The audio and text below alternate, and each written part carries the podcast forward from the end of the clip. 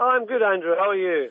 Doing okay. So Woolamai, Balnarring, and you're next up. Uh, by now you would have had, what, one meeting, is that right? No, this would be our third meeting. Third, so you, we would have raced two. Derby Day, and we would have raced in November, and now this would be normally our Crackerjack Christmas meeting.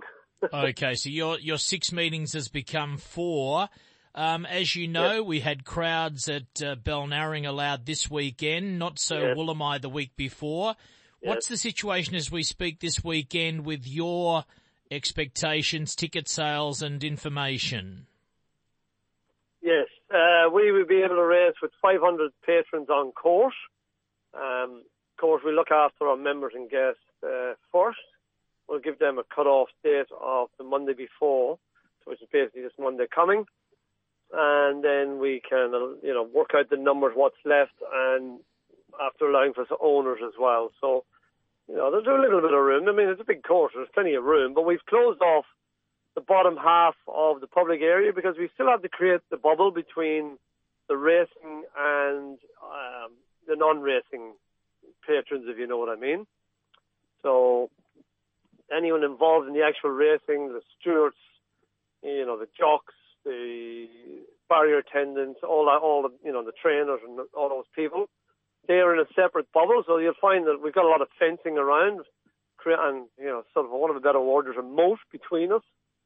Um, but you know, we're going to use the area just inside the gate, which is what we used to call our members area. It's a nice shaded area, plenty of trees, and there's you know, for 500 people, we'll have plenty of room to you know socially distance, and we've all our tables laid out and uh, ready for this new funny way of racing under COVID. But hopefully, this is the end of it because uh, not not the end of COVID, but the end of having to deal with smaller numbers. Because we are hopeful that for January we'll be able to race with up to 1,500 people on course. Um, Yes, that'll be your cup day. We'll talk about that in a moment. So you mentioned this Monday as we speak or early this week upcoming, you'll allow tickets for anyone else. So right now it's members and their guests. Uh, are you expecting them to take the bulk of your ticketing? How, how many members do you have and how many members do you have that come to meetings a lot?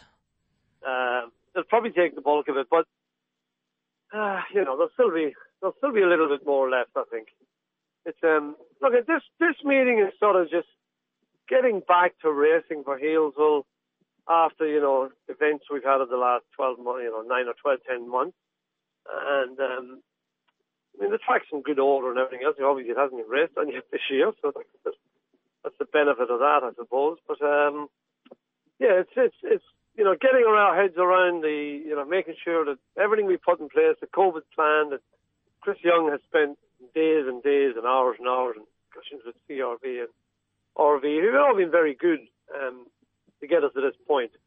Um, but this meeting sort of hopefully the last of the the one with the bubble, but you know we still don't know. It's a moving target, as you know, the, and it has been in all aspects of life for the last 10 months. So we're just happy to be back. Um, not expecting, you know, like, like I said, we're restricting the 500 we are, but hopefully that's, this is the only meeting we have to do that. We're chatting to John O'Neill, our good friend. Next Saturday, the 12th of December, moving ahead is the next picnic meeting. It's called the Christmas party time. I guess that theme is a little bit different given the protocols and numbers, so not exactly going to be a party, but at least it is a step forward. You, you sound a little flat. I don't want to, uh, underplay the importance of the spring carnival not having crowds or any race club having crowds. Uh, any of our listeners in the industry will know that it goes without saying, but you sound a bit flat at the moment, John, because for you, given most meetings aren't televised and radio coverage, and in some it's not a lot of betting to be had, uh, picnic racing does go hand in hand solely with crowds on tracks. Uh, I'm just sensing a bit of flatness in your voice. Uh, I don't know. That's just. Uh, I think that's that's been overworked on another on another level at work ourselves because um, you know, my particular personal circumstances. We, if you ask me out- outside of racing and what's COVID been like, I'd say what's bloody COVID because um, I've been, uh, you know, I've been working flat out the whole way through because we're we were, I mean, you know, a commercial type of construction, which was, um, we were able to keep going and fact it got actually busier for us. So yeah, that's, so the flatness has nothing to do with race. No, I'm really excited that picnic racing is back. Um, it really worried me, you know, looking when we were looking in August, September at this, you know, looking forward to where we are now, and I'm thinking, I don't think we'll race before Christmas. So no, no, we're we're over the moon as a club, and for ourselves and for the rest of the picnic circuit, that we could get back to racing, and that we're racing in 2020. You know, in this season. What are you, What are your members like? Are they uh, a cautious type of group? Because I guess for some they'll be rushing to be at the race course. Others might say, "I'll, I'll just let this one go and I'll pick it up in January." Uh, even given the fantastic results we've had with controlling COVID, but there'll still be those that now are not used to going to a race club. Um, what's the mindset? Do you think of the Healesville fraternity? Well, I think when you get up to Healesville, I mean, look, at the, the setting is fantastic, as you know. I mean, the, there's plenty of shade. It's a beautiful course. There's a good outlook on it. You know, you get the river on one side, and you're looking out on the track on the other side.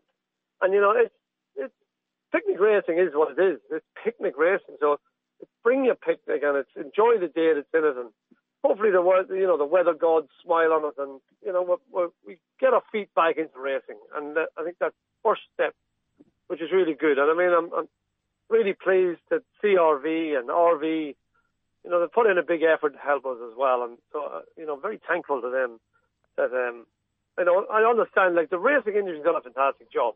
To stay going throughout, you know, COVID in, the professional and now for us, the picnics to get back on, on track, it's just, you know, I'm, I'm really happy with that. But, uh, yeah, it's just, you know, I was a little bit anxious on this first one, particularly with all the work that had to be done, not so much personally on my behalf. I'll just put up fences and and, and do the, the, the, manual stuff that's got to be done on the track. But um, Chris Young and, and David have done been in a lot of meetings and put a lot of effort in. And you got to remember they are volunteers, so it's um, you know we're all happy to be back because it was it was no fun when you when you couldn't put your foot on a race course.